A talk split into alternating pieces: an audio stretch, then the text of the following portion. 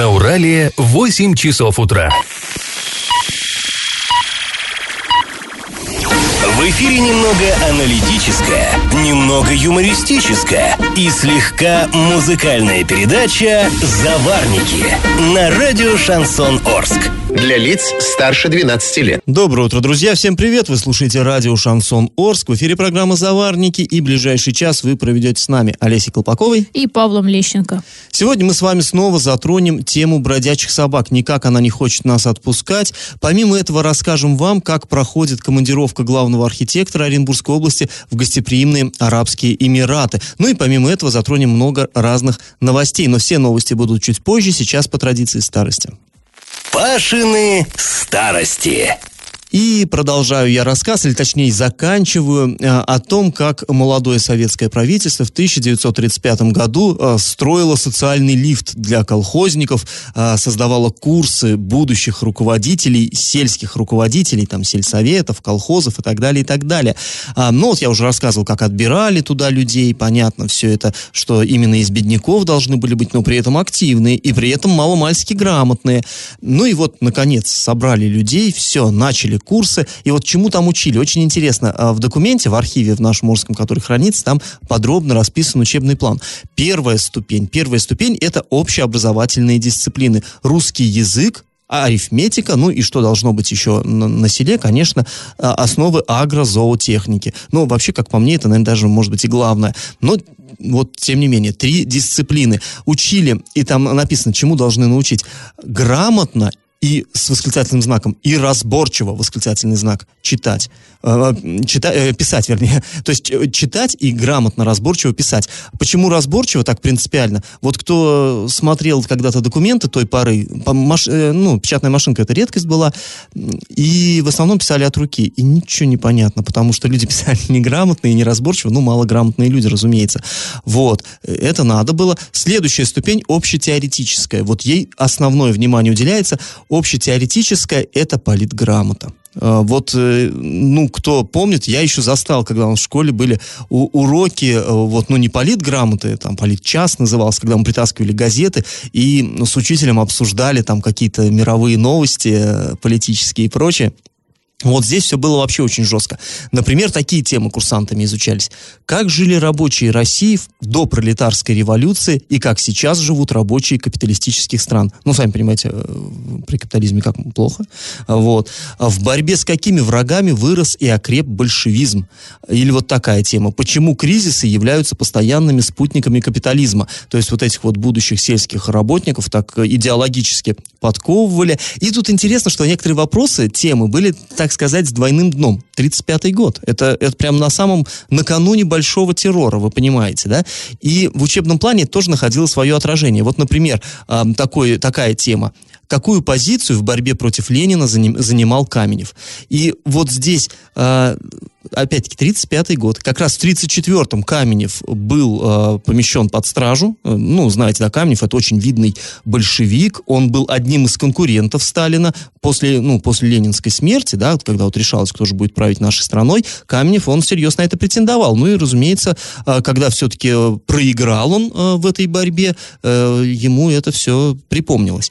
Так вот, э, в тридцать шестом году Каменев был уже расстрелян как враг, враг народа, а в тридцать пятом, когда вот учили э, секретарей сельсоветов, он э, как раз находился в тюрьме, и вот это уже, э, уже учили, почему, в чем же он не прав.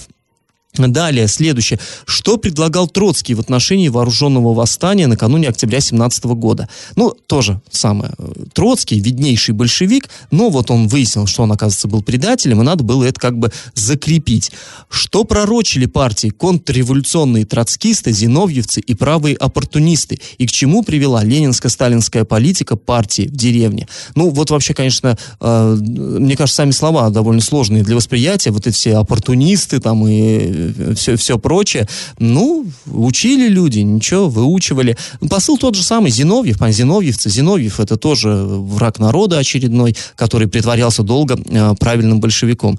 И вот, в общем, вот это вот на второй степени их как следует прокачивали в идеологическом плане курсантов, а на третьем у них э, они переходили к изучению специальных дисциплин. Экономика, право, бухгалтерия, дело производства, ну и так далее. В учебном плане такие дисциплины обозначены: советское государство и советское строительство, революционная законность, ну, сами понимаете, да, это юридические основы, культурное строительство, местный бюджет и финансы, учет и отчетность сельсоветов. Вот такие дисциплины. Ну, кстати, сама по себе задумка, да, вот она-то неплоха. На самом деле, почему бы и нет? Готовить грамотных э, руководителей, специалистов. Кстати, сейчас у нас в стране делается, э, в общем-то, нечто похожее. Но, но, но у них там такие уровне. Короткие курсы, да, на которые они направляют. Причем там курсы, они, по-моему, даже не месяц длятся. Вот помнишь, несколько лет назад да, отправляли да, да. наших чиновников. Там, по-моему, порядка пяти дней они. И мы еще тогда удивлялись, что можно вообще... Ну, хорошо, но ладно, опыт... только портить, наверное, да, считается. Опыт вроде есть, но как бы для нас все-таки пять дней это маловато. Могли бы и побольше их поучить. Глядишь, какие-то бы... сподвижки были в наших городах. Да, друзья, ну а теперь давайте перейдем к нашему традиционному историческому конкурсу. А многие знают, что нынешний проспект Мира раньше назывался проспектом Сталина, но была у нас в городе и Сталинская улица. Как она называется сейчас? Вариант номер один – улица Ялтинская, вариант номер два – улица первого мая и вариант номер три – улица Азовская. Ответы присылайте нам на номер восемь девятьсот три триста девяносто сорок сорок. И на правах рекламы спонсор нашей программы ООО «Вояж». Магазин «Вояж Деталь». Оригинальные запчасти на автомобиле «Лада» с гарантией до одного года по низким ценам у официального дилера. «Вояж Лада», Новотроицкое шоссе шестьдесят два А. А после небольшой паузы мы вернемся в эту студию и перейдем от старости к новостям.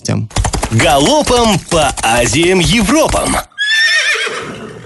Недавно мы обсуждали, что неожиданно пропал э, глава Оренбурга, и все же думали, где он, где он. И а вот нам в пресс-службе сказали, что он взял отпуск без содержания до тридцатого июня. Ну, Пол... где он, где он, до сих пор никто не ну, знает. Ну, э, как бы слухи ходят, что он у себя на родине, да. А полномочия главы в соответствии с законодательством возложены сейчас на заместителя главы города Татьяну Великороднову. А, и а, также в пресс-службе сказали, что мэрия работает в штатном режиме. А, ранее глава Оренбурга находился вот на официальном больничном, а затем ушел в неоплачиваемый отпуск за свой счет, как вот отметили, опять же, в администрации, для восстановления здоровья. Но при этом в телеграм-каналах э, уже появляется информация, что поисками градоначальника даже уже занялась полиция. Да, ищут пожарные, ищут милиция. А на пятнадцать тысяч рублей оштрафовал суд ООО «Оренбургводоканал» из-за вот э, газовой атаки в поселке Южный Урал. Об этом сообщает пресс-служба Ленинского районного суда города Оренбурга. Предприятие признали виновным в невыполнении санитарно-гигиенических и противоэпидемических мероприятий. Пока еще постановление суда не вступило в законную силу, поэтому может быть обжаловано, впрочем, вряд ли будет. пятнадцать тысяч рублей. Вот вы помните всю эту историю, когда люди там фотографировались в противогазах, вешали вот эти фотографии там на баннеры и прочее, прочее. Там есть... и превышения были в восемнадцать раз, в двадцать были. Раз. То есть у нас здесь превышение там бывает в ноль целых или там в одну с чем-то, мы уже задыхаемся. Это представляете, в какие, да, ну, какая вонь ну там? И пятнадцать тысяч рублей, это даже не копейки, это вот, я не знаю, там какие-то гроши совсем. Ну, вот такие вот дела. Так что не только в Орске у нас вонь, видите, по, по всему региону, по всей видимости. А в воскресенье тринадцатого июня инициативная группа «Арчан» планирует провести капитальную уборку берегов реки Елшанки. Инициатива исходит от простых горожан, но поддерживается администрацией. А по словам организаторов, добровольцам нужно лишь иметь рабочую одежду, перчатки, по возможности резиновые сапоги и, самое главное, желание сделать Орск чище. А мешки для мусора, инструменты, а также чай с булочкой, все это будет ждать вас на месте. Сбор волонтеров намечен на девять часов утра возле парковки на улице Сорокина два А. Очень классная инициатива, как по мне. Мне прям вот очень нравится. И самое главное, что без официоза это действительно просто вот люди, местные жители, решили провести такой субботник, или точнее воскресник. После небольшой паузы, друзья, мы с вами вернемся в эту студию и поговорим об очередной трагедии. В Самарской области бродячие собаки напали на женщину. Она умерла в больнице. Я в теме. Ой, друзья, мы уже сбились со счету, сколько раз мы обсуждаем, обсуждали тему бездомных собак в нашем регионе, но а, проблема не только у нас. Вот а, в соседнем регионе, в Самарской области, произошла а, трагедия. Там а, под а, Самарой загрызли... собаки бездомную женщину. Причем, как оказалось, вот Зинаида Смехнова ее зовут, она переехала туда три года назад из Бузулука, то есть это наша землячка. Значит, о том вообще, что произошло, рассказала ее дочь местному изданию. И вот по ее словам, псы напали на женщину среди бела дня, в тяжелом состоянии пострадавшую доставили в больницу, но спустя несколько дней она скончалась. Вообще трагедия эта случилась девятнадцатого мая, и вот, как рассказывает дочь, она собирала в этот день детей в детский сад, а мама ее решила отправиться на прогулку вот утром, потому что, ну, потом бы стало жарко. И э, вот, собственно, цитата дочери погибшей женщины. «Мама очень любила природу, гулять на свежем воздухе вдали от оживленных улиц. Это поле идеальное место для прогулок, по мнению многих местных жителей. Там протоптаны проселочные дороги, а в то утро мама пошла туда гулять, а через некоторое время а, раздался телефонный звонок. На другом конце была незнакомая девушка, и она сказала, что маму растерзала стая собак. Как оказалось, это позвонила ей сотрудница конного клуба, который недалеко был расположен от места трагедии. Девушка там каталась на лошади и вот увидела, что псы напали на женщину. Позвонила она еще в этот момент хозяйке конного клуба и в скорую. Дочь, значит, приехала на место. Ну, там, наверное, я думаю, не стоит рассказывать эти жуткие, жуткую эту историю, которую она пересказала, что было на месте, но ничего приятного там. Ну и женщину увезли в больницу. И вот, кстати, заведующий хирургическим отделением сказал, что а, видит такое в первый раз. Вот по его словам, собаки даже уже там не рвали женщину, а ели. А несколько дней она была в тяжелом состоянии в реанимации, но вот, к сожалению, спасти ее не удалось. А двадцать шестого мая она скончалась. Ну и сейчас дочь погибшей пытается добиться наказания виновных. Следователи возбудили уголовное дело, но э, пока вот информация на данный момент такая. И... Но виновных, да, не собак, а тех, кто вот это допустил. И тут, ну, понятно, что и сейчас вот у нас мы рассказывали уже про трагедии, которые происходили там, да, все в Новотроицке, там, да, на девочку собака напала, бездомная тоже, и э, там жуть просто, ну, ребенку изуродовали лицо, тем более вот, девчонка, ну, ну просто вот, страшно даже представить себе, подумать, что это такое, и сейчас тоже Следственный комитет этим разбирается, ищет тоже, кто виноват, ну, здесь, э, то, то есть, ну, должностных лиц, которые должны были обеспечивать вот э, безопасность, которые должны были заниматься вот там регулированием популяции собак и так далее. И так далее. Ну вот, возвращаясь, кстати, к Самаре, тоже я потом в дальнейшем читала информацию, там, ну, начали же, естественно, разбираться, да, кто отвечает за эту территорию, потому что там, получается, не в самой Самаре, а под Самарой, ну, э, да. такой микрорайон, насколько пригород. Я понимаю, да, пригород. Вот, и э, сказали, что вообще... какого-то там тендера или чего-то не было. Они заключали договор власти вот местного вот этого вот поселения а, с волонтерами. И вот если они видели какую-то агрессивную там стаю собак, волонтеры приезжали, вот самого такого зачинщика, да, забирали и а, там стерилизовали его. Ну, все как положено, вот по нынешнему закону. И а, когда вот коснулась вот этой трагедии, спрашивали у этих волонтеров, а к вам обращались, на что они сказали, ну вот после того, как трагедия произошла, да, нам позвонили, сказали, ребят, давайте, ну, что-то делать.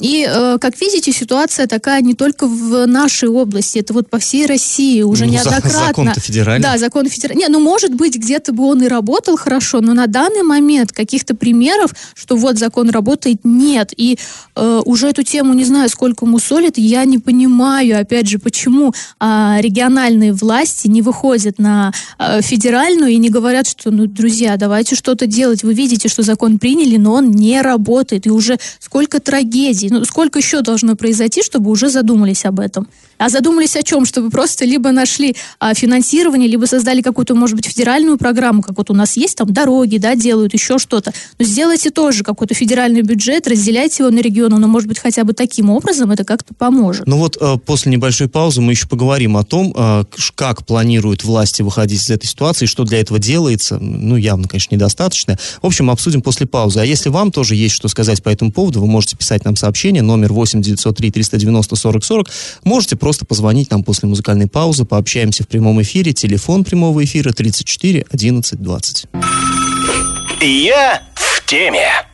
А перед паузой мы вам рассказывали про трагедию, которая произошла под Самарой. Там э, женщину загрызли бездомные собаки. И, как оказалось, эта женщина была из Бузулука три года назад. Вот она перебралась в Самарскую область. Ну и да, и у вас может возникнуть вопрос, а что вот у нас-то? У нас-то да, как с этим? Вот нас. Сейчас расскажем, как у нас. А, значит, у нас подрядчик ООО «Ветеринарная служба» выполнил муниципальный контракт вот по отлову бездомных животных в Орске.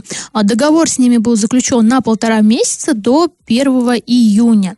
И, значит, вот по данным администрации, в рамках вот своей работы на территории Орска э, подрядчик отловил, внимание, семьдесят шесть собак. Значит, затем... Для сравнения, по, как ветеринарный, главный ветеринарный врач говорил на одном из совещаний в городской администрации, у нас от пяти до семи тысяч бездомных собак. Ну вот представляете, да, пять, даже не семь, возьмем пять тысяч собак, и из них семьдесят шесть отловлено за эти полтора месяца. Ну, в любом случае, объясним вам, да, что как они отлавливали. Вот, например, если поступил звонок, люди пожаловались, что у нас во дворе свора. Специалисты приезжали, они не всю свору забирали, они забирали только самую агрессивную собаку, ну, вот этого вот зачинщика. И, собственно, его они там э, увозили, стерилизовали, лечили, вакцинировали, чипировали и обратно отпускали на волю. То есть они не где-то там содержатся, они от, определенное время содержатся в приюте, потом их обратно привозят э, в город. Поэтому вот э, такая вот ситуация. Ну, и мне вот, знаешь, я, конечно, как кинолог так себе, но вот сколько я понимаю, собаки животные стайные, и если ты вот этого агрессивного вожака изымешь из стаи, э, свято место пусто-то не будет, и там будет другой вожак. Мне что-то, честно говоря, не очень понятен смысл. Ну, наверное, специалистам виднее, наверное, это и, и имеет какую-то почву под собой. Ну, возможно. А в настоящее, кстати, время документация направлена в Министерство сельского хозяйства для предоставления субвенций на оплату. И в УЖКХ администрация города нашего сейчас готовит пакет документов для заключения очередного контракта, вот, собственно, на осуществление этой деятельности. Возможно, это будет тот же подрядчик. Но не факт. Вообще напомним, да, что этого подрядчика искали, не только этого, вообще в принципе подрядчика искали очень долго. двенадцать раз, да, если я не ошибаюсь, разыгрывали тендер. Как, как, как-то так, да. На отлов собак. Никто не заявлялся, ну, там потому просто что на госзакупках, да, писали извещение. Полтора миллиона. За полтора миллиона кто возьмется? И мы здесь в эфире уже обсуждали, мы даже какие-то с калькулятором садились и примерно прикидывали, э, что можно сделать на эти несчастные полтора миллиона. Там, ну, нич... ну, собственно, вот, вот мы и видим. В итоге вот за полтора месяца семьдесят шесть собак. Но там еще дело не только в том, что и финансовые финансирование маленькое, это само по себе. То есть э, подрядчик, он в рамках финансирования э, действует. То есть за, как сказать, вот э, он должен на каждую собаку тратить сколько-то там денег, да, там сколько-то стоит тротик вот с этим, с, ну, не со снотворным, там, миорелаксант, ну, в общем, с обездвиживающим препаратом, сколько-то стоит транспортировка собаки до питомника, сколько-то ее корм и так далее. То есть калькуляция вся есть. И вот он, сколько ему заплатили денег, столько он собака возьмет. Но тут даже еще э, дело-то в чем? Вот как я разговаривал Разговаривал с специалистами, они говорят, даже если нам сейчас вот увеличат, будут давать не полтора миллиона, а как-то сильно-сильно больше, а, мало что изменится по той простой причине. У, у этого вот подрядчика, ООО «Ветеринарная служба», у него где-то там в Домбаровском районе, в районе Ащебутака, по-моему, а, у него есть вот, ну, типа ферма, как бы вот небольшой вот этот вот приют, но он именно что небольшой, и сильно больше собак он не примет. Даже если сейчас ему дадут много денег, он туда не сможет там разместить больше собак. То есть все равно будет вот это все в час по чайной ложки-то и происходить. Но, то есть, нужны или какие-то капитальные вливания, прям колоссальные, чтобы построить нормальный, полноценный большой приют, и тогда уже его эксплуатировать, но опять-таки повышать финансирование, чтобы не по семьдесят шесть у нас изымалось собак с, э, с улицы, а как-то существенно больше. И был разговор, что у нас здесь в районе макаронной фабрики, вроде бы как муниципалитет нашел здание какое-то, ну, в промзоне, вроде уда- удачно, да, а промзона далеко от э, жилых массивов, и шум этот, там, ну, собаки шилают и все прочее, не будет мешать, и там, ну, вообще удобно вроде бы, и чего-то повозились-повозились, собирались сделать там ремонт и вот открыть этот муниципальный приют, но ВОЗ и не там, и что-то как-то подзатихли разговоры про вот это все. И опять непонятно, в каком направлении мы движемся, ну, а вот тем временем а, собаки, как бы, они-то продолжают разгуливать, да, да, по городу размножаться.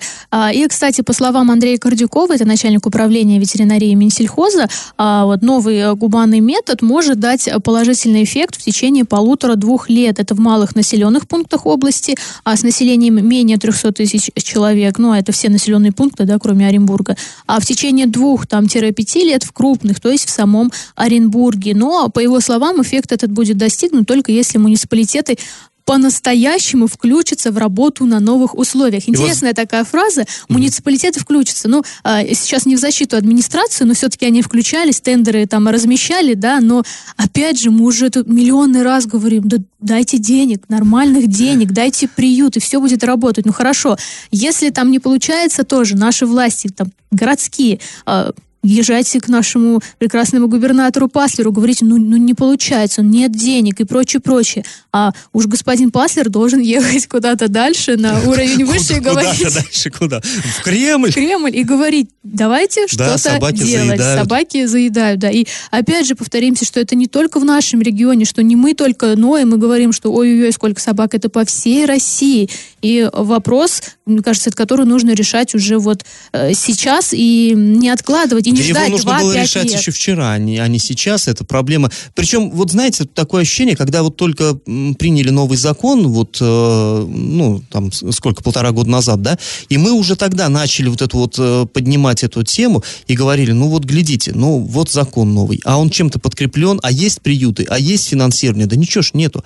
Как, как, что будет у нас? Вот, вот. И тогда говорили, ну, там, и чиновники, и зоозащитники, ой, что вы вот эту волну поднимаете, все же нормально, все же нормально. Ну, пока нормально, но, но ведь это же аукнется когда-то, когда-то же ведь... Да, когда-то, это уже аукается. Нет, вот я, тогда, я имею в виду, полтора года назад, когда мы начали про это говорить, и гва- э, говорили, что, ну, вот подождите, ну, сейчас поголовье же вырастет, да ничего не будет, да все нормально будет, ну, вот, глядите. И вот сейчас как раз тот случай, когда не хочется говорить, вот, торжествовать, а мы-то предупреждали, вот, вот настолько ситуация плохая сейчас, что, как бы, вот, вообще ликования нет никакого, что ты оказался прав.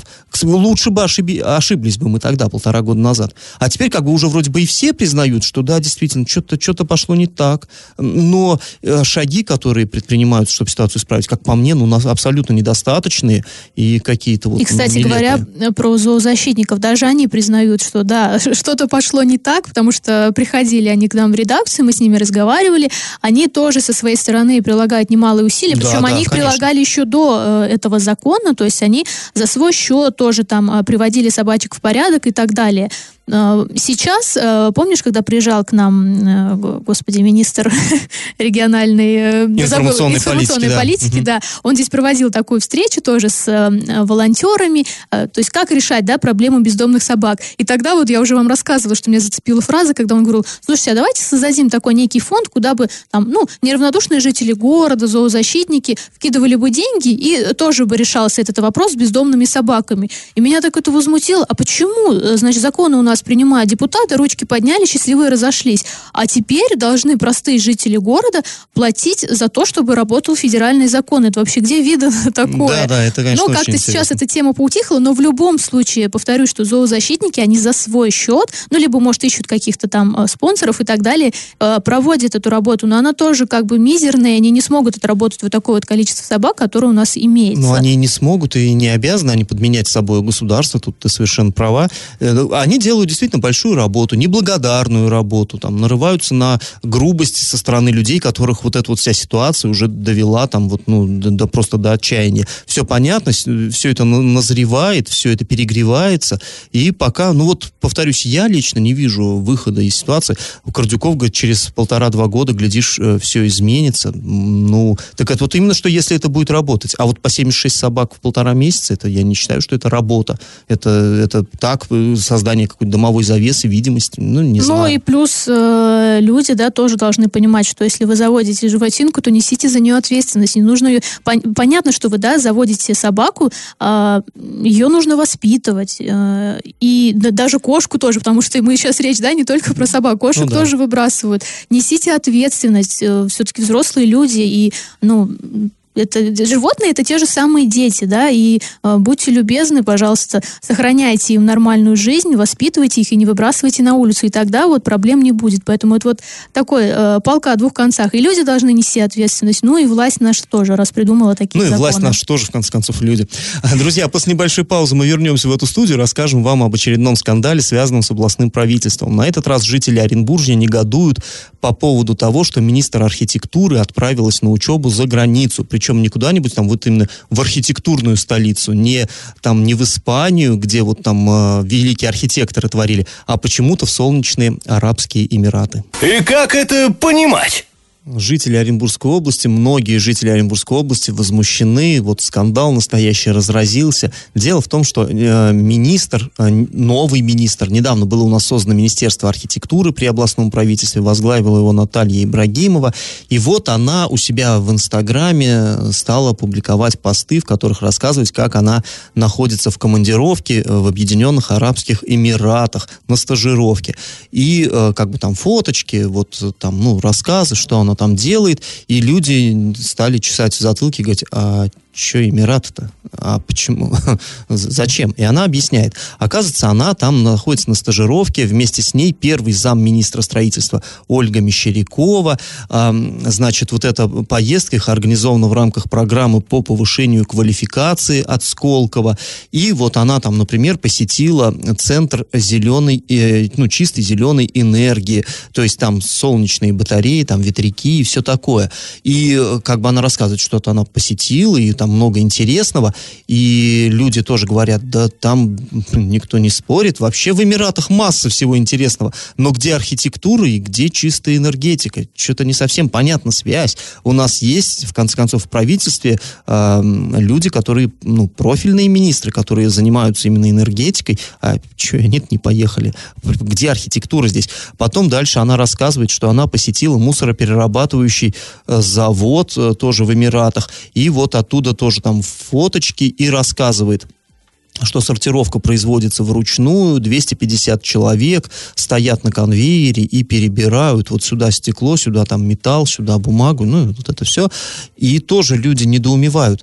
Ну, ок. Во-первых, э, какая связь с архитектурой? Мусороперерабатывающий завод, ну, а там тоже фотографии есть, ну, там ангар, ну, то есть ничего там нет такого, архитектурных никаких излишеств. Ну, и самое интересное, что когда у нас пришел региональный оператор, э, директор этого, этой организации тоже проводил встречи с журналистами, и тогда он в пример приводил э, в Сеуле, да, если да, я не да, ошибаюсь, Южная Корея, да, про тоже мусороперерабатывающий там, да. завод, то есть он сказал, что мы тоже ездили, уже смотрели, вот, э, вполне возможно, что у нас тоже такой появится красивый и э, экологически чистый и прочее, прочее. Ну, конечно, это все вот сейчас пока осталось на уровне слов, но для меня все равно непонятно. То есть вот у нас люди ездят куда-то за границу, чтобы посмотреть, как строят мусор. То есть даже не как строят, а как он будет выглядеть. Вот как по мне, мне абсолютно без разницы, как у нас будет выглядеть мусороперерабатывающий завод.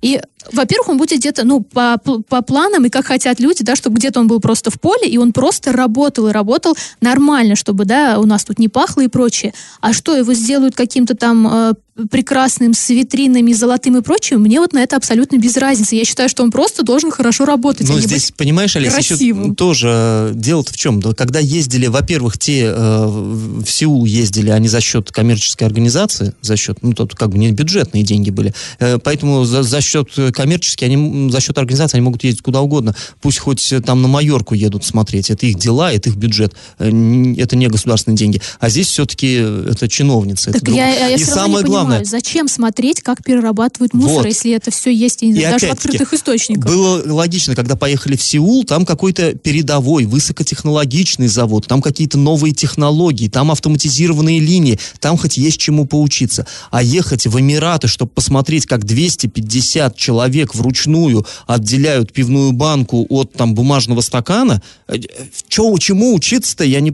Так это... Собственно, в Оренбурге же есть тоже мусоросортировочные, ну, там тем то, же тоже самым вручную все то же самое дело. Чему учиться? То есть надо ехать, наверное, к лидерам этой отрасли. Если бы поехали там куда-то, вот я говорю, в Европе, там есть какие-то там технологии, там в Германии, да, есть вот в Японии, в Сеуле, там, да, там в Корее и так далее. Но а, а что ехать учиться у худших-то? То есть, судя даже и по фотографиям, по ее отчетам, ничего там нового нет абсолютно. Ну и вообще, как бы, конечно, люди Люди спрашивают, а почему там она говорит, какая зарплата у этих рабочих, которые на конвейере стоят, она, и ее спрашивают, а что такая маленькая эта зарплата? Она отвечает, так низкоквалифицированный труд. Так и смысл ехать учиться туда чему? Как использовать низкоквалифицированный труд? Как, то есть, людей загонять на помойку, чтобы они там перебирали? Ну, и вот еще самое конечно. Интересное, у нее в этом же посте, значит, ее э, цитата. Жители жители не платят за вывоз мусора и не собирают его отдельно. Эти услуги оплачивает государство. Организации платят за вывоз мусора, поэтому сортируют. А, вот, вот, мне кажется, этим самым она вообще раздраконила людей, потому что, повторюсь, у нас сейчас работает, да, в регионе региональный оператор, и платим мы немалые деньги за вывоз мусора, и причем, ну, сами, я думаю, вы видите, да, что вывозят у нас его не очень. И писать, что э, там, в принципе, не, не платят люди, а платит государство, и, и вообще все работает. Ну, я сомневаюсь, что она сейчас приедет и скажет: так, слушайте, давайте в тоже... Эмиратах вот так, давайте мы тоже. Пусть да, нас государство пусть платит. Пусть нас государство платит, и все, и мы заживем. Ну, э, как минимум, мне кажется, это не нужно было писать и злить людей. Ну да, ну в любом случае, вот э, Наталья Ибрагимова сказала, что она там ведет дневник наблюдений, то есть она записывает туда самые интересные какие-то идеи, которые подсмотрит в Арабских Эмиратах. И, вернувшись к нам сюда, в наш обильный край благословенный, она обязательно будет внедрять здесь наиболее интересные идеи, наиболее интересные решения. Ну и, в общем, конечно, собралось под ее постом там куча гневных комментариев, народ бомбило в полный рост, и люди просто... Ну, бомбило еще из-за чего? Это многострадальная э, набережная в Оренбурге, которую уже, не знаю, сколько лет делают, денег тоже там вложено, чтобы... Закопано таких... в буквальном Закопано, смысле. Да, и люди возмущаются, говорят: слушай, слушайте, ну вы давайте до ума доведите то, что вообще сейчас есть, потому что то, что есть, ну, мягко говоря, там творится кошмар, потому что эту набережную год из года переделывают, там все сыпется, а прокуратура проводит проверки, как бы, а деньги все вливаются, вливаются, а, и вот, кстати... Главный на... архитектор фотографировался, да, да. Была, это же тоже знаменитая вот эта фишка, когда он сфотографировался на фоне этих самых вот, вот этих балясин, этих гранитных, и э, подписала: а мне знакомые говорят, что я тут как будто в Италии, и как бы люди тоже как... как начали ей отсыпать комплименты, как будто в Италии. Ну и вот вскоре эти балясины все потрескались, и там как ржавчина какая-то выступила. Ну там. И самое интересное, что вот сейчас она приедет, и э, люди еще почему возмущаются? Как правило, у нас проецируются какие-то ноу-хау, все на Оренбург, хотя она архитектор у нас Оренбургской области. А про Орск как-то все забывают. Вот у нас делают вот эти вот э, площадки, э, потом, значит, вот в парке строителей вот эти этапы приводят. Кстати, она на них приезжает, на вот эти вот, когда проверяет у нас чиновники. Говорит: ну а что ж на Орск тогда вы ничего не, про... не проецируете? Давайте хоть что-нибудь у нас построим. Но пока про Орск как-то у нас все забывают. Ладно, друзья, будем следить за, это, за развитием этих событий. После небольшой паузы мы вернемся в студию, расскажем вам очередную новость дна. Новость дна. Ну, очередная новость. На этот раз фигурантами будут у нас э, совсем молодые люди. восемь и пять лет хлопчикам из города Новотроицка. Попали они в поле зрения правоохранительных органов, в сводки попали. В общем, два, двое мальчишек, вот повторюсь, восемь и пять лет, э, гуляли. Там э, в Новотроицке есть такой памятник, очень красивый, вечно живым. Ну, это обелиск э, в честь погибших в Великой Отечественной войне. И там стояли у этого обелиска венки, ну, понимаете, вот эти пластиковые, да, и э, пацаны их, в общем, подожгли. Полыхнули венки, ого-го как. В итоге и венки сгорели, и там вот этот вот, э, ну, отделан памятник, постамент там плитами какими-то, уж я не знаю, что это, гранит или там мрамор. В общем, эти плиты закоптились. Ну и самое главное, что у нас, сами понимаете, наказуемы в стране такие вещи, то есть это надругательство над вот памятью, да, ну и, в общем, понятно, что самих детей наказать нельзя, они не подсудны, но, в общем, сейчас прокуратура занимается их родителями, и э, полиция уже приняла решение о привлечении родителей к административной ответственности за то, что за неисполнение обязанностей по воспитанию несовершеннолетних и так далее, и так далее, и так далее. То есть придется людям заплатить штраф. Ну и отсюда, друзья мои, мораль все-таки. Вы за детьми следите и уж, пожалуйста, им объясняйте, что делать нельзя. Потому что здесь не только речь о нарушении закона идет, но и действительно поступок, конечно, не очень. Мальчишек обвинять как-то не хочется, ну, глупые, маленькие, что ж тут, кто не, кто не баловался со спичками, да, но все-таки вот вы со своими детьми тоже проведите э, занятия, объясните ну, им, что так делать все-таки нельзя. Я сомневаюсь, что не было мимо проходящих людей, потому что у нас тоже в Оренбурге ну, и, кстати, недавно да. было, и в Орске очень любят у нас тоже э, такими нехорошими делами заниматься. И потом, когда ты смотришь видеозапись, э, мимо проходит очень много людей, но ни один из них не сделает замечаний. Поэтому тоже, если вы видите такие ситуации, то пресекайте это, объясняйте вы хотя бы, если родители это не объясняют. Совершенно верно. А мы снова идем на небольшую паузу, вернемся в эфир и подведем итоги нашего исторического конкурса. Раздача лещей.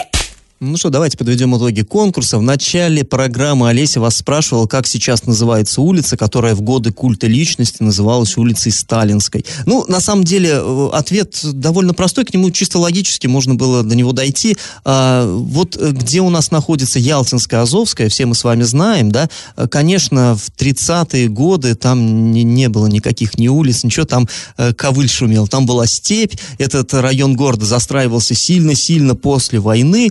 А вот улица первого мая, она в старом городе находится, и она задолго до революции была основана, и еще и даже до рождения самого Сталина. В тысяча девятисотом, до тысяча девятьсот тринадцатого года эта улица была Туркестанской, по понятным причинам. Там в старом городе много улиц с таким восточным названием, потому что оттуда караваны уходили на восток. В тысяча девятьсот тридцать шестом году ее переименовали в улицу Сталинскую, а вот в сорок восьмом ей уже присвоили нынешнее название — улица имени первого мая. Правильный ответ сегодня два. Победителем у нас становится абонент, чей номер заканчивается на девяносто семь тридцать пять. Вы получаете бонус на баланс мобильного телефона. И на правах рекламы спонсор нашей программы — ООО «Вояж». Магазин «Вояж Деталь» — это оригинальные запчасти на автомобиле «Лада» с гарантией до одного года по низким ценам у официального дилера «Вояж Лада». Адрес: Новотроицкое шоссе, шестьдесят два А. Ну а мы с вами на этом прощаемся. Снова встретимся мы уже в будущую среду после длинных выходных. Пока. До свидания. Завариваем и расхлебываем в передаче «Заварники» с восьми до девяти утра в понедельник, среду и пятницу на радио «Шансон Орск». Категория двенадцать плюс. Радио «Шансон». СМИ зарегистрировано Роскомнадзором. Свидетельство о регистрации Л номер ФС семьдесят семь шестьдесят восемь триста семьдесят три от тридцатого декабря две тысячи шестнадцатого года. Для лиц старше двенадцати лет.